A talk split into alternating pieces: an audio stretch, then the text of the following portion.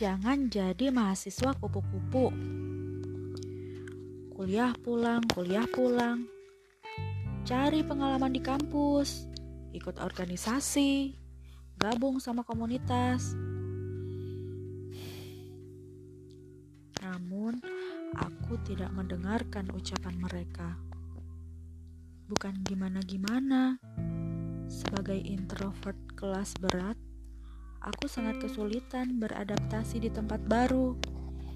Jadi, berada di kampus yang baru, orang-orang yang baru, alur hidup yang baru, melakukan sesuatu di lingkungan yang baru, itu melelahkanku secara sosial.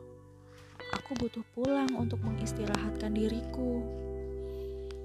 Namun, aku tidak pulang ke rumah, lalu berbaring di kasur sambil scroll-scroll Instagram atau Twitter. Aku pulang, lalu pergi ke tempat kerja. Ya, aku bekerja sebagai sales promotion di sebuah pusat perbelanjaan yang ada di sebuah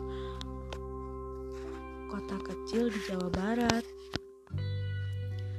Aku pulang bukan bermalas-malasan. Aku pulang untuk pergi melatih dan mengokohkan diri.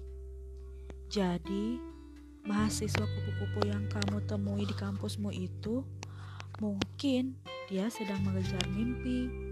Mungkin juga dia harus bekerja untuk memenuhi kebutuhan hidupnya. Kita tidak pernah tahu apa-apa. Setiap orang punya porsi masing-masing. Setiap orang punya orbitnya masing-masing.